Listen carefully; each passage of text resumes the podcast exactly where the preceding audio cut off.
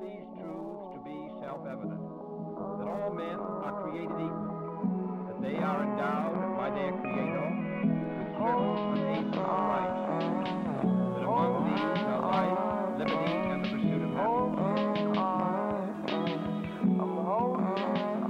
Hello, everyone, and welcome to the podcast. Hello, Professor Greenfield. Thank you so much for joining us today. I'm your host, Joanna Plaisir, and I am accompanied by co host Kevin O'Sullivan. And today we're going to be discussing with Professor Greenfield uh, the future of the Supreme Court, the recent election, and how it all weighs on American democracy.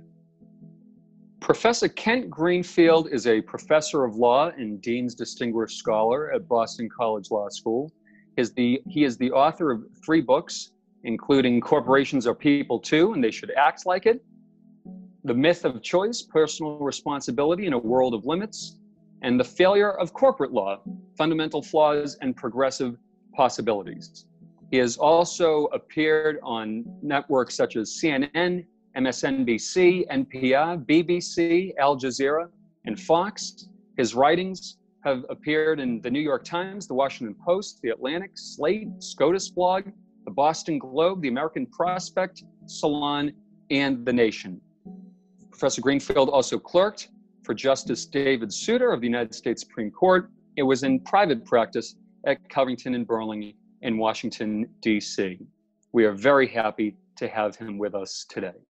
Professor Kent Greenfield joins us today because he joined other law professors, former deans of law schools, and a law student in discussing the central question of how to fix the Supreme Court. The New York Times took up a series of articles on October 27th of 2020. Professor Greenfield's article, Create a New Court, is the subject of our conversation today, but there are many proposals offered by the authors in that New York Times series, including term limits, changing the certiorari power that the Supreme Court has, threatening to pack the courts, packing the courts, expanding the lower federal courts, or just keeping it all the same.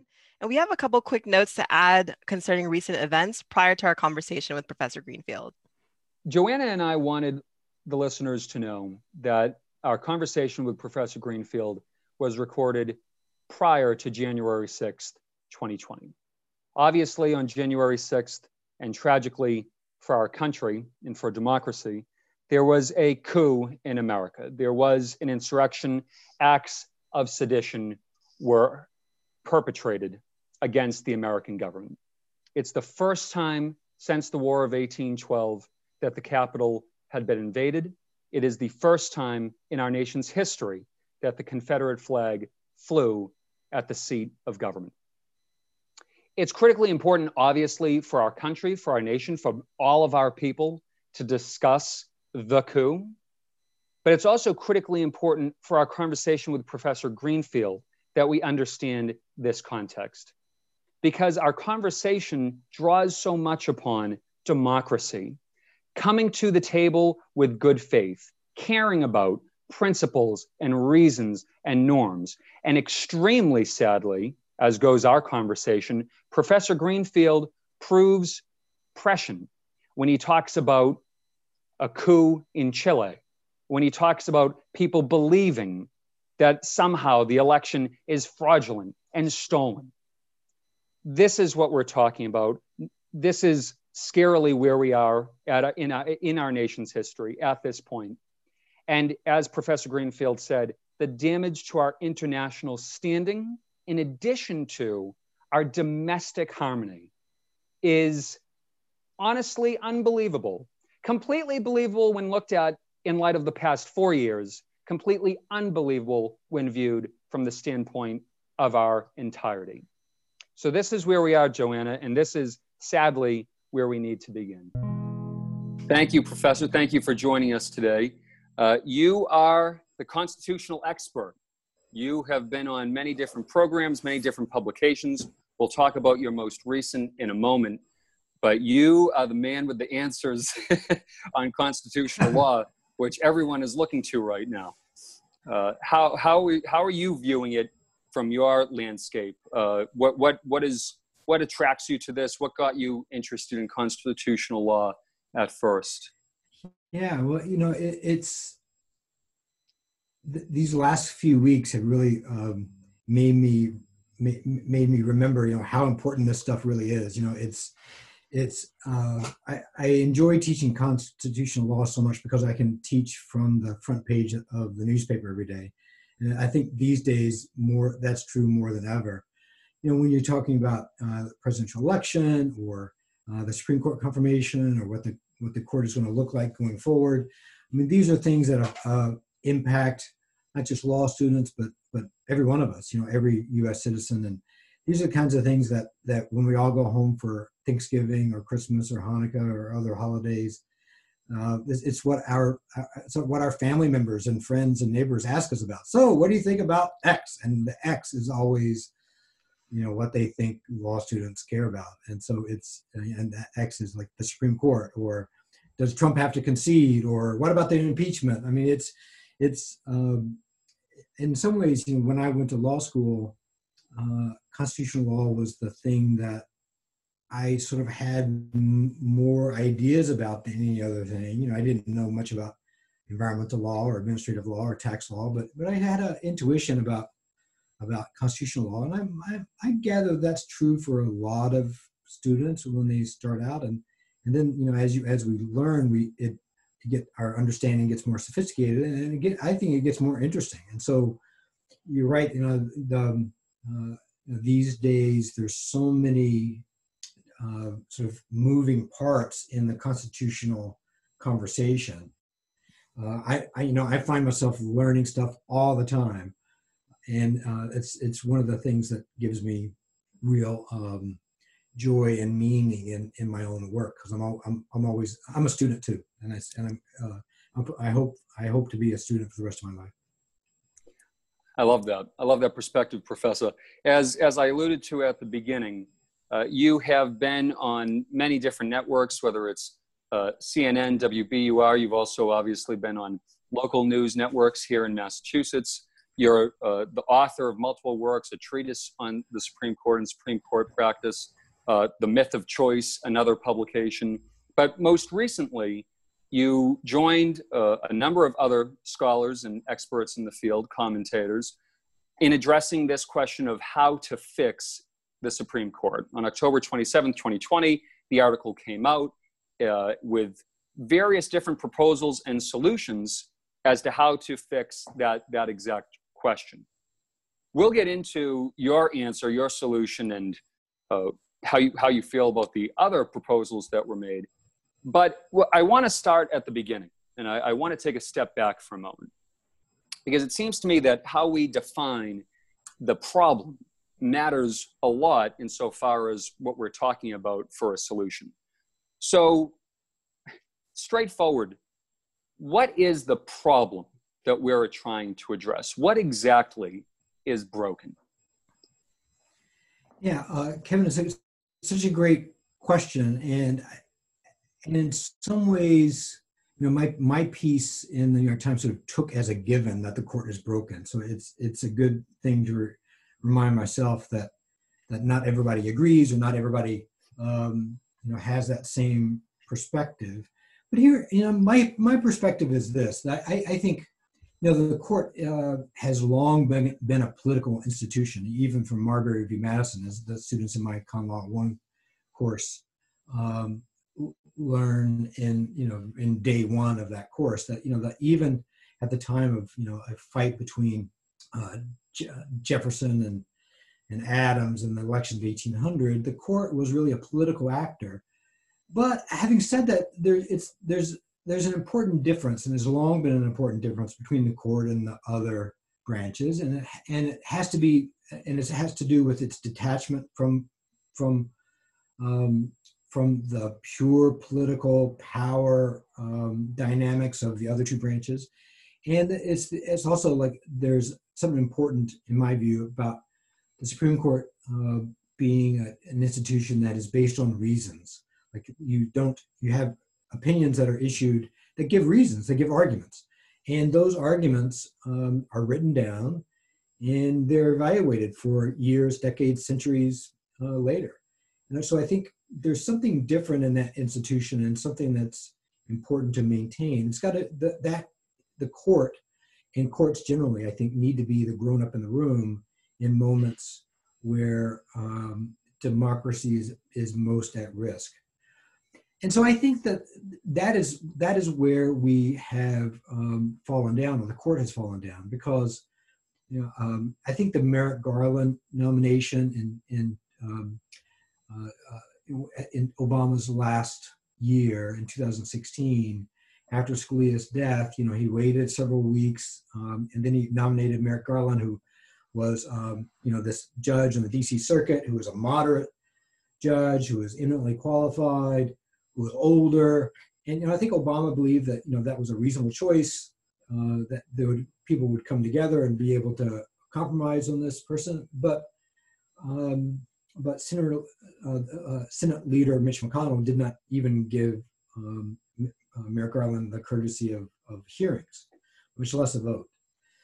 And so, and they left that, that seat vacant for over a year until he was able to, to fill it after Trump's um, uh, election uh, with Neil Gorsuch. So I think that that election, that selection of, of, um, of Neil Gorsuch, in my view, was a, was a sea change in, in how the court uh, is how the how the, the political branches deal with the court. That it, it it stopped being something that was subject to reason and was subject just to power. Mitch McConnell says, well, "I have the power to stop this. I'm going to stop it." And even though um, you know Obama had almost a year left in his term, um, uh, Mitch McConnell was going to stop it. So I think I count that as one stolen seat. Then you have um, Brett Kavanaugh, uh, and Brett Kavanaugh when he was when he was um, nominated was credibly accused of of um, uh, sexual assault. Uh, I think Brett Kavanaugh also lied under oath on uh, about various things. I mean, and he, he I mean, basically, the first sentence he said in the in the speech at the White House after his nomination was a lie. He said, I think it was like, uh, "Thank you, Mr. President." There's no president in our history that has done more research uh, and uh, and more carefully vetted nom- nominees than this president. I mean, that, like we all know that of all the things that Trump is, a careful decision maker is not one of them. Uh, he's, I'm sure he didn't dive deep into Brett Kavanaugh's jurisprudence. So I think Brett Kavanaugh, you know, did not show um, uh, a judicial temperament. I think he, uh, I think the way the Senate handled his allegations were was um, was a travesty. And then, you know, after Ruth Bader Ginsburg died, in early October. Um, I think it was early October, maybe even late September, I can't remember the date now.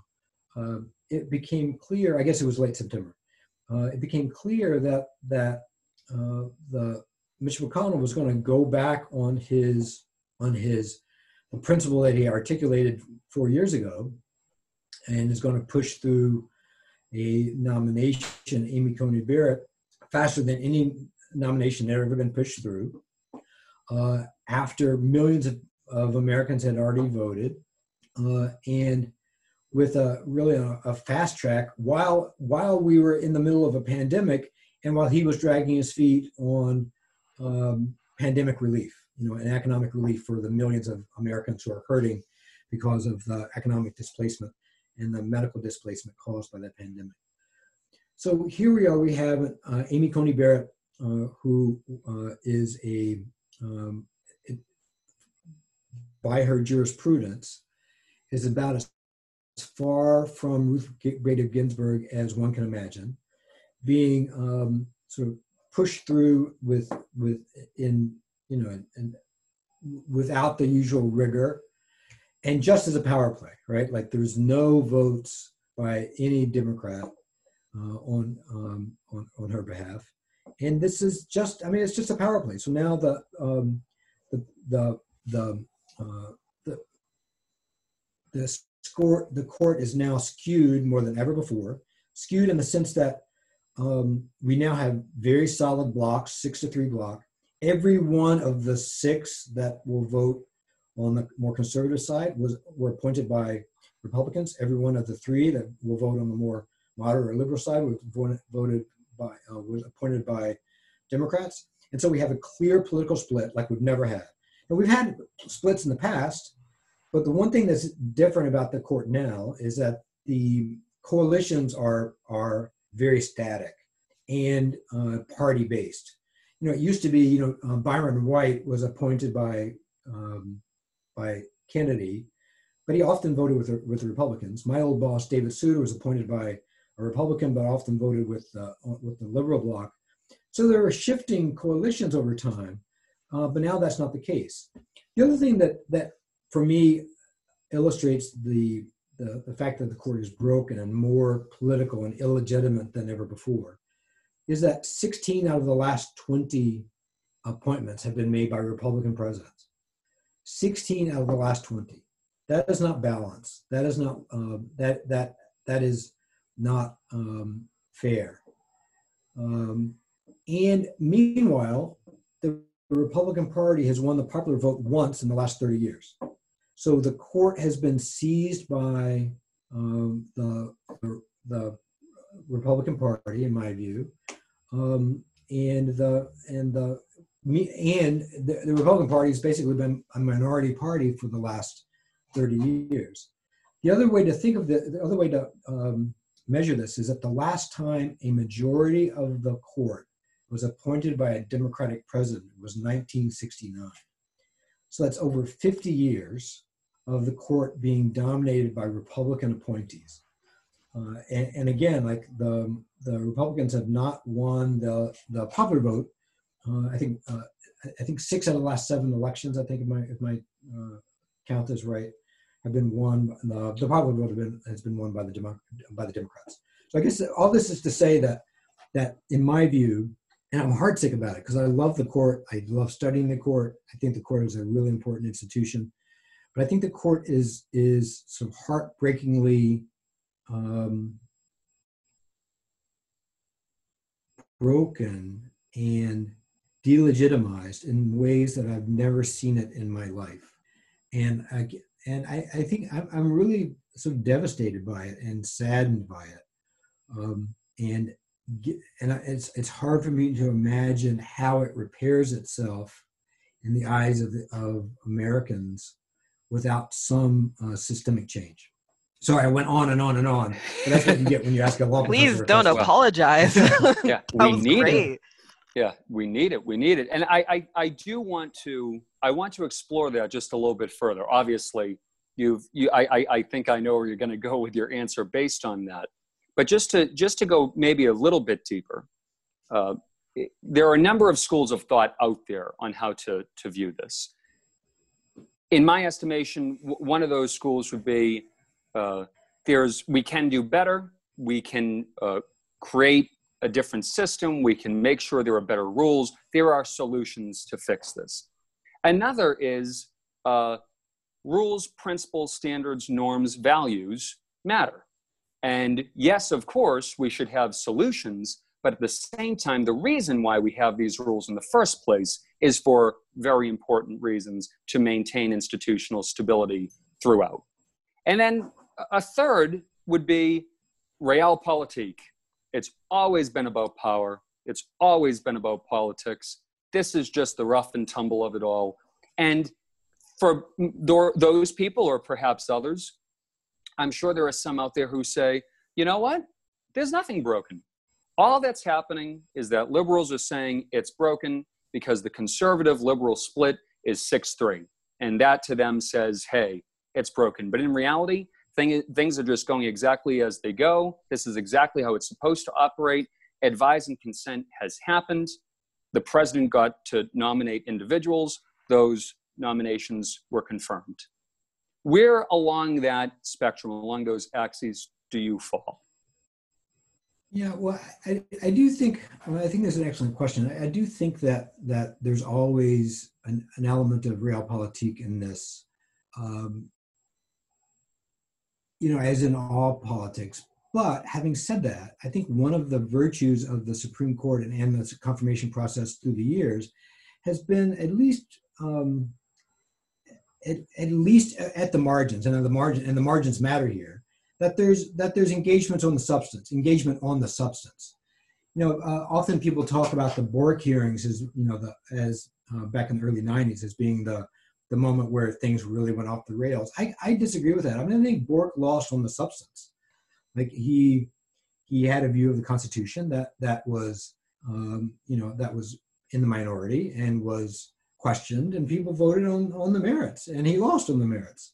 So I have no problem with that, you know, and, and in fact, I would have no problem if you know if, if uh, you know Amy Coney Barrett or whomever else answered questions fully and forthrightly, and people vote on the merits. You know, so but that's not what we have now. We have this um, this um, sort of dance at the confirmation uh, um, uh, process where you, know, you ask a question, I refuse to answer it.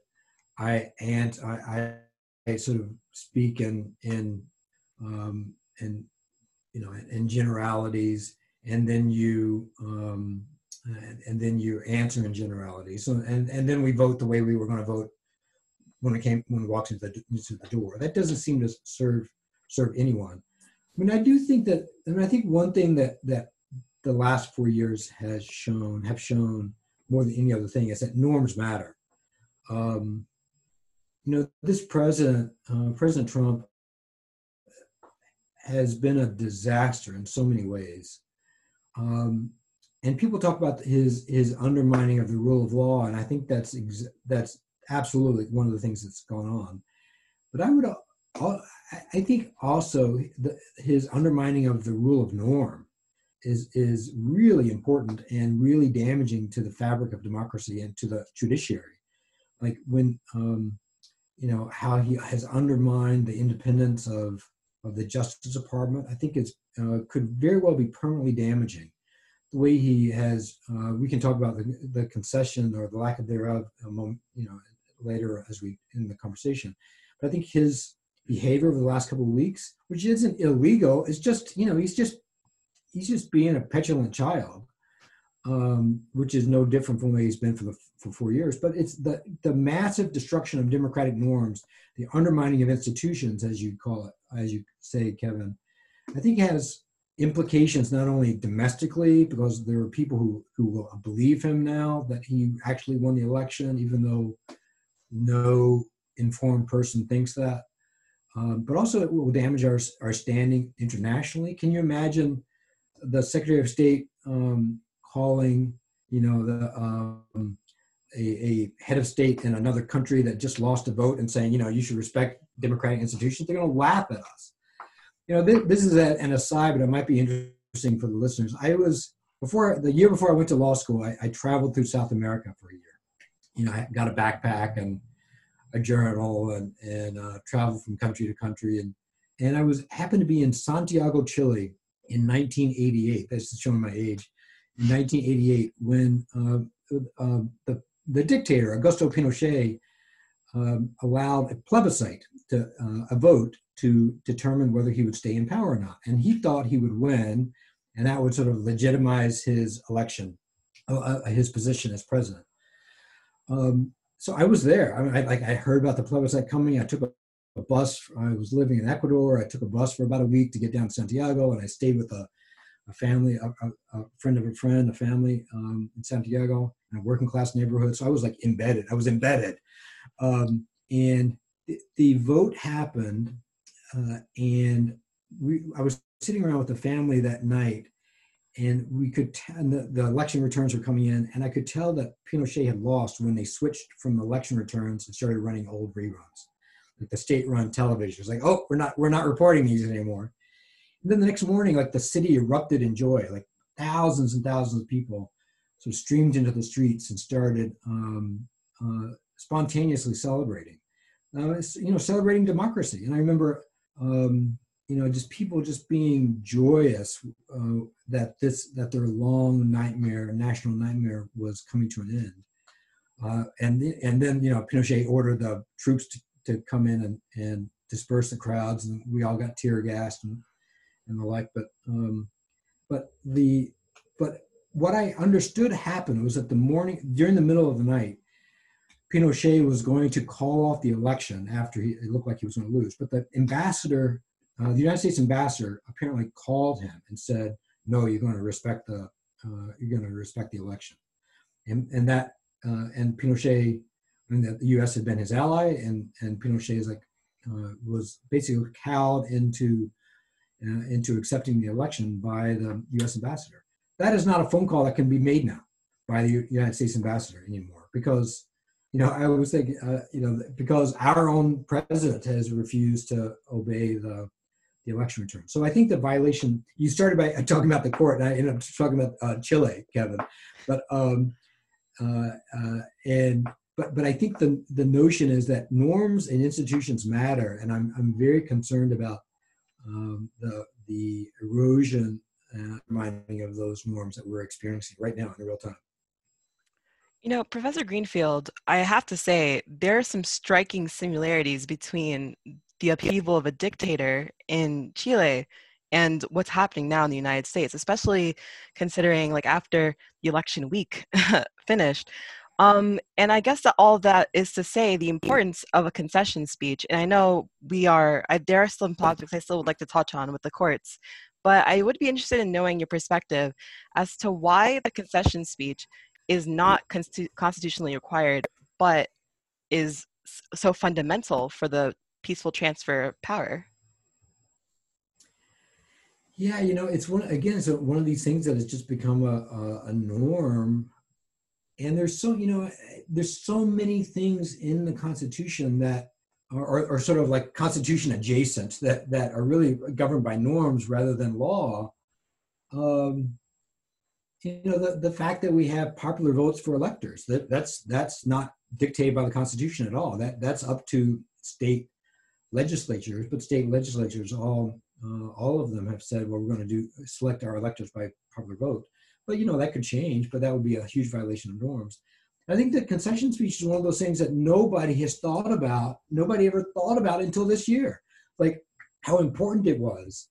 You know, little did we know that, like this, um, this the head of the GSA. There's some this little known GSA official um, that has to sign the letter that uh, that officially uh, gives transition funds to the to the president elect's trans- transition team you know and now she's refusing to sign that letter because trump is not trump is not conceding and we wouldn't have thought that that would have been important you know we wouldn't have thought that we would need a, a law to tell um, uh, to to to to uh, to to have the president require the president to concede or issue the letter or what have you uh, until this year. I mean, and and you know, this norm of peaceful transfer of power is really a norm that started in in um, the election of 1800. Uh, John Adams was running for reelection.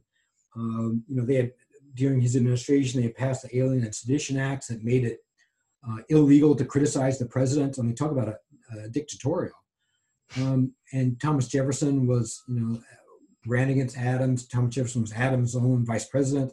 They were running against each other, calling each other names. It was a horrible election. But you know, when Adams lost, he got in his carriage and rode it back to Quincy. And he, he didn't uh, um, attend Jefferson's inauguration, and I probably didn't give a concession speech, but he gave up and he came home. Um, and I think that peaceful transfer of power is, is something that's really been very important. And we didn't re- understand how important it was until this year. Like, and so, you know, I think this goes to show that so much of the Constitution uh, and so much of our legal uh, and political framework depends on the good faith of the people involved. Like, you have to be, you know, you have to act as if you're not the only person in the country, and you have to act like the country, um, like, like you that you care about the country. And so, and there's no law that can enforce that you know, if, if Trump is going to be a complete a-hole, um, there's no law other than impeachment that will keep him from, uh, that, that will make sure that he acts that way.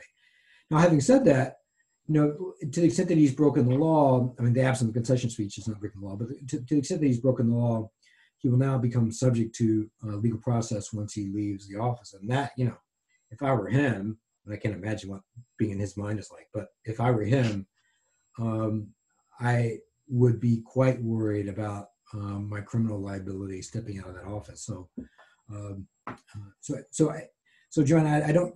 Again, I, you asked me a question. I just sort of uh, picked it up, and but I think the concession speech itself is not that important, as it turns out. If if other other public officials do their jobs, like that GSA official, you know, uh, whose name I can't remember. Do you remember it?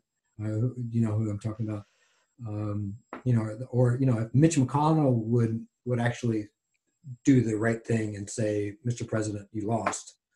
Um, you know, uh, let's let's um, let's conduct a peaceful transfer of, of power." Let's remember, like a transition, moving from one administration to the other in two months is a huge task. You know, they've been working. The transition teams begin working in the summer before the election. It's, it always happens behind the scenes because um, you know nobody wants to be outed as you know uh, uh, Trump is already working with the uh, transition uh, transition uh, to a Biden administration. That's not the PR that either um, either either campaign wants. But this is like a multi-month process that is required, and for him to for Trump to stop it or to obstruct it, I think is is dangerous. Most definitely agreed. And as you said, I don't think any of us can uh, reasonably expect to know what's going on in Donald Trump's mind. So, um, this election has definitely been unique in a multitude of ways. And we're thinking about a lot of things that, like you said, we didn't really need to think about before. Something that I'd like to know, Professor Greenfield, is that if do you have any implications at, or sorry any predictions as to the future implications this election will have? You know and this you can take any angle you want with this. Um, this could either be save our democracy with uh, electoral or election law in um, there are some states that have statutes automatically sending out mail-in ballots and now i feel like as if um, the population has had a bigger experience with uh, mail-in voting. You know what do you think uh, could result from this election cycle? Yeah, there's um, such a good question, Joanna, and I, and I think you know there. I could see a number of different things, and much of it depends on what happens in the two runoffs in Georgia, right? If if we have um, essentially a blue Senate, the agenda is drastically different um, from if we have a um, a red Senate so let, us um, let's let's just talk some about the um, um, what I wish would happen. I mean, I think one of the things that's become clear over the last four years, I think we need fundamental and drastic democracy reform. We need, uh, you know, universal uh, voter registration. We need same-day registration. We need the election day to be a be a holiday. We need um, uh, we need very um, uh, easy and secure absentee balloting, absentee voting. Uh, we need consistent standards across all 50 states so that so that um, uh, we know that the standards by which citizens vote are the same whether you're in Wyoming um, or or uh, Rhode Island. And I so I think democracy reform is is definitely one. I mean, I, do, I also think that um, I wouldn't be surprised if we if we had a push over the next generation or so to reform the electoral college. I mean, I, have become persuaded that the electoral college ought to be abandoned. You know, it is it is an anti-democratic uh, vestige of slavery, and it, it, if we want to be um, you know, uh, an anti-racist country, we need to abandon the electoral college. Um, and and I think we um, there, and that's going to take that's that's a generational task because uh, a a constitutional amendment would be required, and those things take a long time. But but I, I wouldn't be surprised if we saw some movement toward that. Um, I, I, also think that you know if we if we were to have a blue Senate, we would see statehood for Puerto Rico and DC and, and um, as being one of the things. I also think we, if we had a blue blue Senate, we could see some aspect or some type of of um, judiciary reform, which which sort of the the trigger to this whole uh, podcast. But uh, the the other, I mean, and we can come back to that in a moment. But in the absence of a blue Senate, I think what we will see is a further expansion of presidential power. Uh, Trump expanded presidential power quite a bit. Obama had expanded presidential power quite a bit before him. George W. Bush expanded uh, presidential power before Obama. It's a ratchet, and it's a one-way ratchet. Um, and and and because you know because the legislative branch is so um, uh, uh, so blocked and so um, uh, locked in locked in in um, political battles uh, and you know at, at, least if the senate is, is gop and the, and the, the house is uh, democratic there's not going to be a lot of um, uh, common areas for work so what that means is that that that that vacuum uh, will be will be filled by presidential authority, presidential power. So it's um, you know Biden will um, will go back into the the Paris Paris um, climate accords. Biden will negotiate uh, treaties, uh, you know, probably renegotiate the uh, the treaty with Iran, the nuclear treaty with Iran, or the nuclear agreement with Iran, I should say. Um, I, I, think there will be uh, regulatory changes based on presidential power.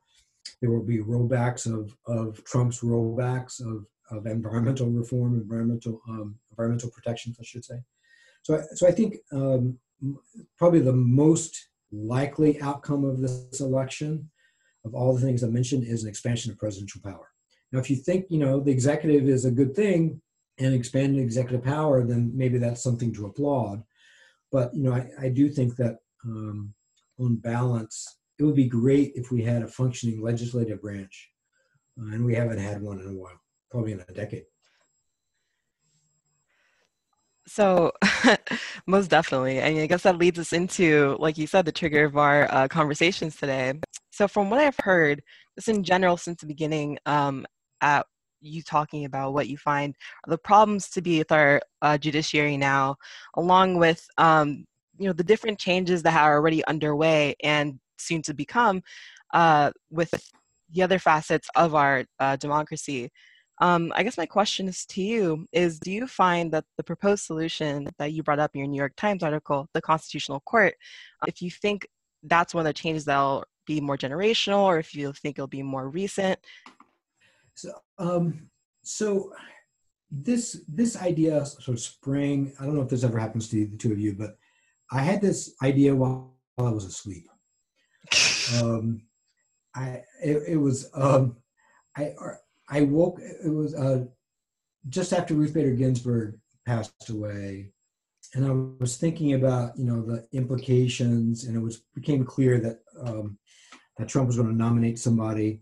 So I think it was the Thursday before he nominated um, Amy Coney Barrett, and I woke up early in the morning, and I and I had you know, and this idea had popped in my mind that what we should do is sort of take away the jurisdiction of the Supreme Court to, to decide constitutional cases. They're not able to take away, but sort of excise it and move it to a constitutional court uh, with appeal rights, limited appeal rights to the Supreme Court. But but I started um, so I like would that work? And I woke up. It was early one morning, and you know I got out my like Moore's Federal Practice manuals, and I started like uh, looking through all the books and like I think this, and, and I started emailing a couple of my my um, my my my friends, my sort of like uh, judicial process nerds and like um, Article Three nerds, uh, friends of mine, and like, would this work? Would that work?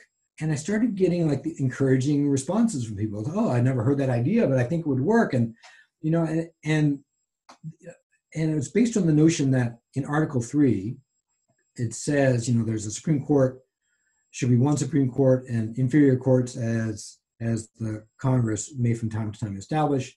Uh, and then, as we learned in Marbury v. Madison, um, you know, Congress uh, there are limits to Congress's ability to give jurisdiction to the Supreme Court, but the Article Three says that the appellate jurisdiction of the Supreme Court is subject to exceptions and regulations as Congress shall shall determine. So I started thinking, well, what if we just uh, use that text of Article 3, and, you know, uh, I am a textualist uh, to, a certain, to a certain extent, um, the text matters, and, and say, well, let's let's excise or let's uh, sort of remove the constitutional cases to from the Supreme Court while it's being, you know, for the next 20 years or so, while it can become sort of reestablish itself as a legitimate Supreme Court, and move it to a move it to a lower court uh, that's duly created pursuant to Article Three um, to to do this. And so, you know, after over a couple of over a few days, I started working on this, and then I submitted to the New York Times. Um, and apparently, there was a, some like it took them several days to figure out whether to take it, take the op-ed, because there was a big fight within the editorial staff whether it was like too outlandish of an idea, or whether it was whether it would work or not. And I finally heard back from them, and then apparently they had received several other op-eds around the same time about different ideas. So they decided to package them all into the into the piece that was released the day after Amy Coney Barrett was was confirmed. Um, but but yeah, I, th- I I think my idea works as a matter of of um, sort of constitutional frame framing and constitutional framework. It would not require a constitutional amendment.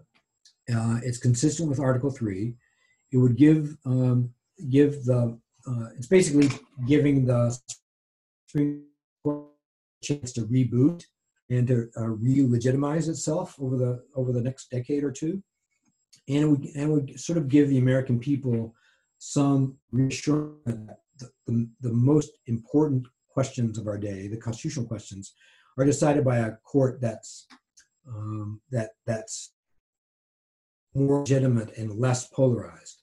So, I, you know, my idea had had the court be um, basically be, be populated by judges appointed by the by the president, but from a from a, a list suggested by a, a, nonpartisan commission. So you would have, you know, um, uh, you, would have people across the ideological spectrum on the court, and so it's not not likely to be polarized. So anyway, so that was my idea, and you know, and I think it's one of those ideas that's probably never really going to be uh, seriously considered in, in in the short term. Not only because it may not be that we have a have a blue Senate, but also it's like the the court packing plan, which is much easier to understand and easier to um, sort of get the votes for. Is probably going to be the, the one that that the, the Democrats sort of rally and coalesce behind. So I, I don't anticipate my idea getting um, much many adherents. But but you know who knows? You know I, I, think one of the things that I that I've learned in this business uh, of being a law professor, which I love, is that ideas um, have their own life. You know, and, and my job is to is to give them birth and give them some um, uh, nurturing. Um, but then they, you know, th- then they leave my my um, my care and go out into the world and other other people can can uh, take them up. And there have been times when um, I, you know i had a, was working on an idea or a piece you know uh, for years and years and then finally it gets uh, taken up by somebody else and that person runs with it. And, you know it's, it's like these musicians who you know work for 20 years to become an overnight su- success you, you never you never know when an idea uh, will develop uh, some adherence. And, and I may be long gone before this idea does, just like any of my other ideas. At least that's the way I, I make myself feel better when I have an idea that nobody seems to um, uh, to to pay any attention to. It's like, oh, you know, it's not for it's you know, I, I, I make myself feel better by saying, oh, it's not for this generation. It's for it's it's for the future. Um, but who who knows whether that's true? It's, it may be up to people like you to to put it into place when one of you is president um, in 20 years. You know, Professor Greenfield, sometimes you have these kind of ideas. You just got to let the people stew on it for a little bit. You got to let them think on it. It's not for this generation. Give them some time. They'll they'll come around to it. And uh, considering right, right, right, the disputed nature um, of your proposition, we of course have a couple questions. But before I throw it off to Kevin for that, I do want to say props for you for having such an eloquent um, early morning idea. You know, I'll do the same thing where I'll wake up at 3 a.m. I'll think I'll make the most groundbreaking breaking uh, discovery, and I'll wake up and I'll say something like orange pancakes. So definitely good on you for that. well, it's it's. I'm not going to say this happens every day. Uh, I, I, think uh, you, usually usually it's like uh, if I can get up, let the dog out uh, make my coffee, I've considered it a good morning.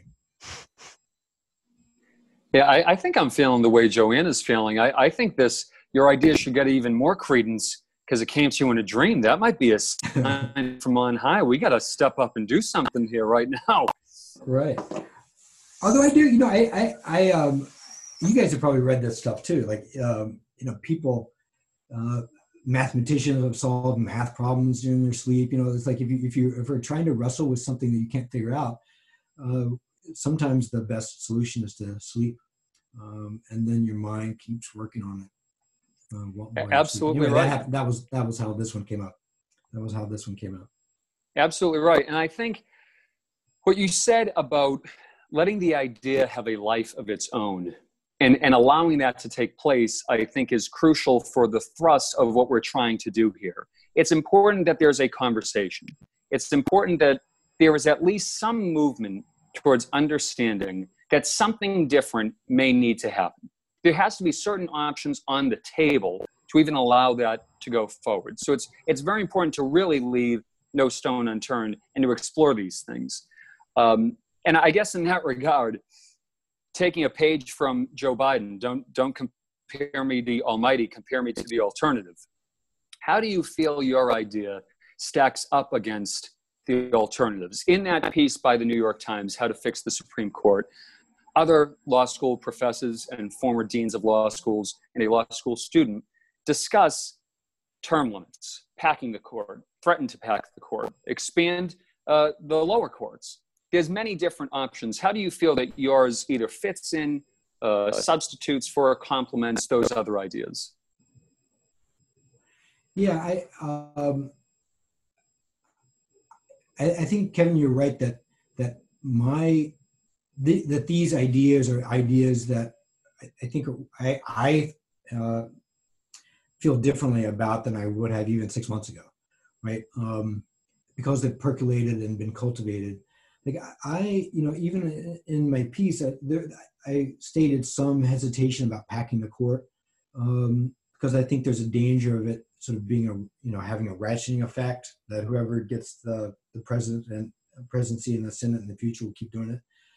But I, I do, th- I, think on balance, you know, if you're not going to pick my idea, I, I have become a supporter of, of court packing. In, I don't think court packing is the right, right word. It's adding justice to the Supreme Court. You know, the, the um, uh, because the court, I mean, the court has, has gone up and down in the number of, of justices that, that, are on it. Congress has changed that for um, um, political reasons in the past. And I think uh, adding, um, you know, two or four justices would actually do a, would, would make the make the court better. You know, and I can name four people I would put on the court right now, you know, who I think would um, would make the court a lot better. I also think the um, the idea of packing the lower courts or adding judges to the lower courts, Leah Litman's idea uh, in the Times, is really important. You know, um, I think many of the lower courts, the courts of appeals, are understaffed uh, by judges. There are a lot of cases that take a long time to get to get through the court system. I think Trump has done a um, um, uh, done a good job from his perspective of, of packing the courts, uh, uh, and and I think what we one of the ways to both decrease the power of the Supreme Court and ameliorate some of the harms that Trump has imposed on the judiciary is to just expand the lower courts. I mean, one of the reasons the Supreme Court doesn't um, he only hears you know 70 or 80 cases a year it's much more important for most uh, Americans to have um, uh, a, a, court of appeals in their circuit, in their um, in, in their circuit that that is fair and is uh, legitimate and is not polarized than it is for the for the Supreme Court to have be, be in that situation. So I think um, those ideas are um, important. I, I think you know term limits is another idea that I've sort of been very skeptical of over time but I'm now much more open to, you know, my um, my former boss was on the court for 19 years, and you know, and and I think that that he always thought that that was about the right amount of time. Um, and I can see that. Of course, I've been I've been a professor now for 25 years, and I certainly don't want to give up my spot as a professor. So, uh, I you know I, I, can I can see why you know if you got a if you got a lifetime appointment in anything, like you may want to just um, um, uh, uh, keep that job to put for as long as as long as you can. Um, but I you know we all we all see some risk in that. You know, and I think uh, Justice Ginsburg was an amazing person, an amazing justice. Um, but you know, she she sort of uh, rolled the dice in a sense, um, and she ended up uh, losing that bet because if because the things that she cared the most about are now at risk because she decided to not resign when she had the chance when Obama was president. Um, and she took a she, she took a chance, um, and unfortunately, she she lost that bet. And so, if you um, so you know, term limits would, would ameliorate that those kinds of political um, uh, choices that those justices have to make. I, I think Joanna might you, join me. In... Kevin, I'm sorry. Uh, I was going to say which which ones of those ideas did you guys like the most? Joanna, if you have any thoughts, I'm, I'm happy for you to, to go first. I don't, I don't want to take up too much here. No, don't worry about it. Honestly, I'm sitting here soaking it all in. And complete honesty, I feel like the solution that might be most present in our time or most viable, I guess, um, considering the breakdown of what the legislature might be, would be term limits. So I agree with you, Professor Greenfield. Like I see the pros and cons, but at the same time, you know, if there were term limits already imposed uh, prior to Justice Ginsburg's passing, I don't. We might be in a different situation. So personally, I find that to be the most present uh, solution. What about you, Kevin? I, am actually on the same page. I, I think it, and like you said, Professor, it's never something that I really had given much thought to, or would even be uh, persuaded by, most likely in a in a different time in a different world. But given where we uh, given what has happened, I am more inclined than ever towards that. Um, but even so, I, I, don't think it's without its uh, its its practicality concerns and without um, a certain constraint on. Well, wait a minute. What if what if in some ideal world we got a great justice who we simply just don't want to lose to a term limit? In a way, I think uh, mandatory retirement ages then becomes interesting, but I'm I'm very cautious about becoming a uh, an ageist method. To to be honest, uh, I, I think that there's I have some concerns there.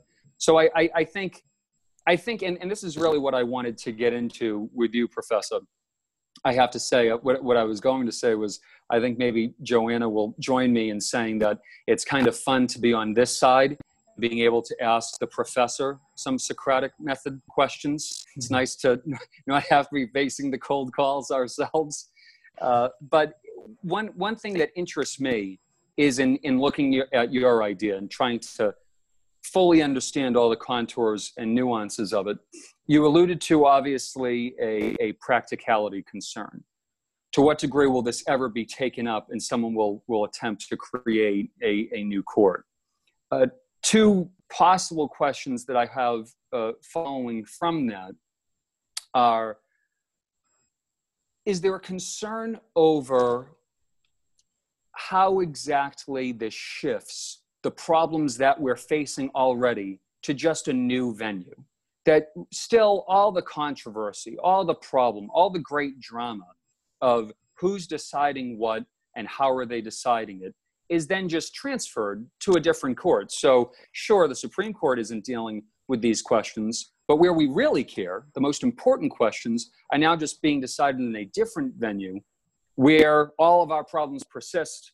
They're just taking place at a new address. Uh, do, do you find any credence or, or anything to that, any authority to them? You know, no, I, I think that's I think that's a fair worry, Kevin, and I, and it, in some ways it it turns on the method of appointment.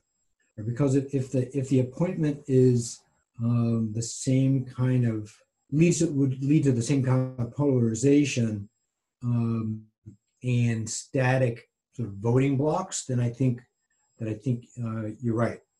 But you know, my idea that then sort of I try to respond to that by saying that well, I think what we should do is have you know staggered terms. So you sort of bring in the term limit idea. The term limit would be term limits would be much shorter. Um, my idea was to have judges on other circuits come and basically sit by designation for a period of years, you know, staggered terms, so that each president gets you know a couple new um, appointments every every term. Um, those appointments are selected from a from a slate that of a, of a bipartisan commission that um, that is that is uh, uh, charged with coming up with a with a with a group of names from the lower courts that of fair-minded jurists, you know, that that are careful and have uh, really good reputations. So I think that you know there's, um, I, I, think the the president would have to um, be the appointer pursuant to the appointment clause, but I think there's ways to um, cabin and sort of channel the president's discretion so that you create a court that has uh, legitimacy. I mean, you know, the other thing to say is what, what that I didn't say before is that um, constitutional courts are very common around the world. You know, you have uh, something like uh, three dozen other countries with constitutional courts in various ways: South Africa, Germany, France, and so you know, this is um, you know, it's quite you know common for uh, the constitutional questions to be in a in a tribunal that has some expertise on on those on those grounds.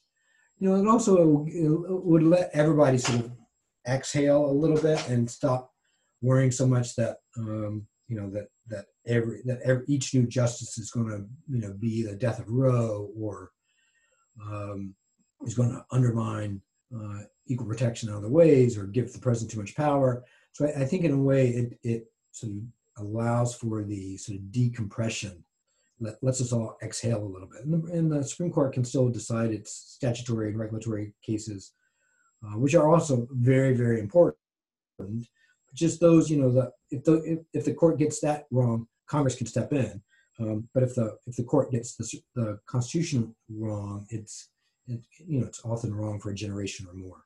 I mean, it took um, you know it, it took uh, over 50 years for Plessy to be overturned, for example one one final critique that that I would like to get your thoughts on is uh, the Supreme Court, uh, by its nature, is very concerned with having the last word, with maintaining its prominence, authority, uh, prestige.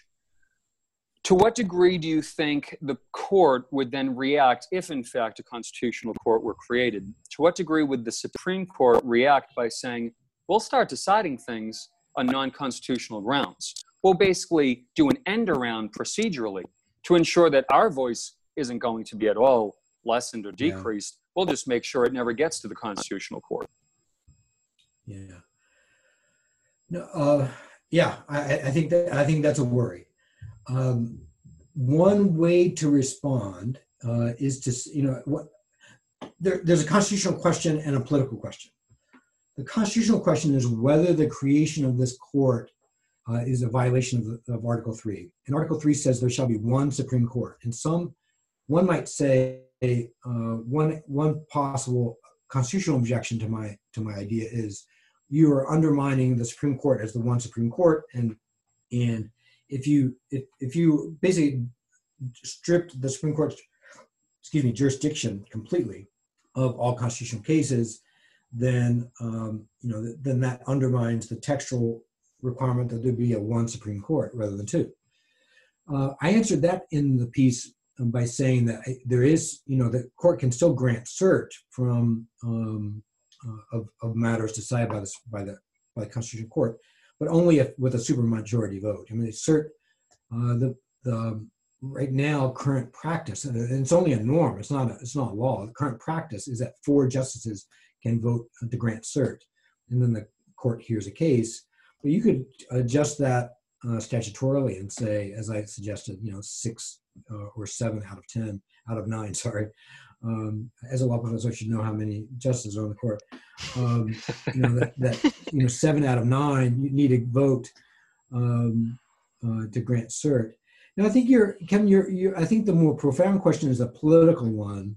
You know, is there a way that the court could sort of shoehorn um, a, a you know an objection a political objection into constitutional rhetoric, constitutional phraseology, um, and undermine the authority of a constitutional court if it were created. I think that's you know I think that's a uh, that's a a real concern. The court has has created new whole doctrines um, that didn't exist before in order to reach the outcome it, it wants. Like I'm thinking about Shelby County, uh, where it where it struck down you know a portion of the Voting Rights Act by talking about you know um, equal sovereignty of the various states, which is a doctrine that had not existed till, until that case. Um, and so you know you, you imagine a court um, coming up with an, an extra constitutional reason, but cloaking it in constitutional rhetoric. You know, and there's nothing we can do about that, right? Like like um, it's sort of it's sort of like um, uh, you know well, before I say the analogy, let me say what I want, what, what I want to say is that we can't not push ideas because we think people will respond to it illegally. That that that cannot be. You know, oh, we get you know that the, the Supreme Court won't go for this, and we and they'll come up with some reason. Well, they come up with some reason. We'll you know we'll react at that point, but we can't like internalize that illegality or the illegitimacy and have us stop from acting. And I think you know that I think that that's sort of a broader point and something that uh, maybe I sh- we should close on because I think that's a broader point for law professors, for law students, and others, especially in this time when the the reason for and basis for cynicism is so great. And we look around ourselves, uh, look around the world, look around the law school, look around uh, legal academy, look around um, uh, the judiciary and, and see politics cloaked as law. And we know that there's differences. Uh, and I think it's a failure um, to equate the two. I think principle and reason matters and should matter, um, even if it doesn't in the moment. And we can we should aspire to care about ideas. We should aspire to care about principles. We should, uh, you know, uh, aspire to to care about giving reasons for and rationales for, for what we believe. And we should not internalize the cynicism. I mean, I think it's important as lawyers to know enough about who, who we're trying to persuade in order to speak in a way that, that, that will matter to them. But I think as lawyers and legal scholars and law students uh, and political activists, I, I think um, we cannot be limited by assuming that it's all just power. Uh, it is somewhat power, but it's also um, reason and principle. And so, um, uh, and I think that that matters. And we should act as if it matters. Thank you so much Professor Greenfield. Thank you so much for being with us. It's been excellent conversation. Professor of Law and Dean's Distinguished Scholar, you've been a, a great help to us, and thank you for helping us explore this most important issue. It was a pleasure, Professor Greenfield. Thank you for your time yeah, today. It was my it was my pleasure. My pleasure. Thanks so much for doing this. So, Kevin, we spoke to Professor Greenfield and we talked about a variety of things. And I think there are some things that we should still have to discuss, at least between each other. Um, how do you think the conversation went with Professor Greenfield? What are your, any lingering thoughts you have from that conversation? I, I, thought it was great. I think we're very fortunate to have Professor Greenfield join us. He's obviously in high demand all the time, but especially now. I, I think the, the biggest thing for me was what Professor Greenfield said at the beginning that truly the real solution to any of the problems that we discussed today. Is this acting in good faith? Is this commitment to belief in and acting on principles and reasons, and that putting country before self, country before person, is necessary to well functioning and a good system. And I think for me, hearing Professor Greenfield say that was very reassuring and, and also the key to it all. For me, I, I, I, when I look at all these issues, I think the true issue doesn't actually emanate from the Supreme Court. I, I think it does emanate, at least insofar as Supreme Court nomination and confirmation is concerned, in the Senate. And that it's really the Senate's rules and how they have been used that affects all the rest of, of the issues that, that we've been facing. And I think, and I don't know the answer fully, but something to think about is how to get the Senate to both uh, advocate for and produce their own rules that will that will lead to best results but also given that the senate has either proved unwilling or incapable of that how do we get the how do we have an ability to tell the senate what rules it has to operate by and i think that's really that's really where everything meets that for me is the intersection how about you what what what would you say is the the culmination the conclusion of it all you know, I have to agree with you, Kevin, you know, in what you said about the Senate, and especially considering, you know, the good faith. Um, my 1Ls in contracts will know that that's an implied term. You don't really have to say that in contracts, it's just there. And I think the major conclusion for me after the discussion with uh, Professor Greenfield is it's not really a conclusion, but more so a question of how we got here now. Um, considering that the American experiment, this has all been happening for 200 years. Why is it in this point in time that we're questioning or seeing an issue with what's what our system has in play now? And I really feel like that can be answered either with the norms that have been established that have just been ignored at this point in time um, or is it the environment surrounding us now? You know we are in a hopefully building towards a more equivalent you know um, value based society um, in our country. But it still leaves that big question of like why we got here. We know how we're going to hopefully address it but it's it's definitely a really big question um, something that was especially striking to me is just the similarities between uh, a dictatorship coup in Chile that Professor Greenfield saw and now. So how we got here is definitely going to keep me up at night. well, you asked you asked the right question, Joanne, and that's and that's something too. You know, you look at the vote counts for Supreme Court nominees and what vote by which they were confirmed, and you you look at people who now we view as one of the central legal figures of their respective causes, and yet they were confirmed by overwhelming majorities. RBG, Justice Ginsburg, nominated, uh, I confirmed, I should say, 96 to 3 in 1993. Justice Breyer, 87 to 9 in 1994. Justice Scalia, 98 to nothing in 1986. Uh, Kennedy, Justice Kennedy, 97 0. You bring up a right question. You look just a little bit down the line from that. President Obama, Justice Kagan, 63 37. Justice Sotomayor, 68 31. Why, is, why was that an opportunity, a possibility, not too long ago? And no doubt, I, it's not as if it only points in one direction. At the beginning of our country, there were more contentious votes in terms of pure numbers. Certainly, Justice Alito was confirmed 58 42, Justice Thomas 52 48. There's been close, tight, contentious vote counts. However, we were a far cry from those overwhelming majorities. And you ask this question why now? What is it about now?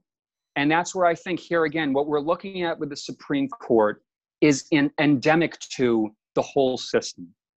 The, the, the divide, and, and this is the answer that Professor Greenfield said, and, and you just alluded to norms. There's something to be said beyond the law, beyond what we can codify in a rule, beyond what we can promulgate in legislation, there's something to just norms. This is how we do it because this is how we do it because there's values and principles behind a thought, a certain practice, a standard. And to me, I think that's where we need to reclaim. It's the most difficult thing to do, It's the hardest way to go about it. But that is also where the truth lies and where the path lies. There have to be other options too. That's why this New York Times article exists, right? That's that's the hardest way to do it. There has to be other avenues, and we have to pursue as many of them as we can. But all options have to be on the table. All points of the conversation have to be brought up. We have to have the most comprehensive approach that we could possibly have to solving this. So here's one step in that direction. You know, that it's it's true. The New York Times. That's those are some good articles for all listeners, for those who are interested. Great place to start, but we have to begin as an American public to have these conversations. So happy to be a part of it, and as always, happy to be a part of it with you, Joanna. We're just getting started. You too, Kevin. It was definitely a pleasure to to speak with you today.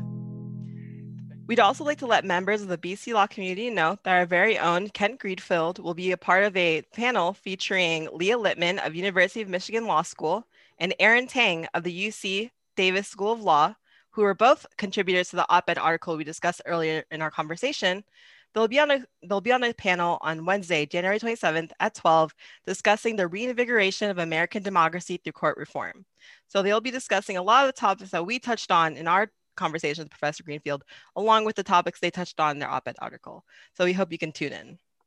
Thank you to all our listeners. Thank you for listening to Just Law. We have many more interviews ahead, and this is exactly what we're trying to do trying to be a part of the solution, trying to get the conversation started. So thank you very much, and we'll see you here back again very soon. Thank you.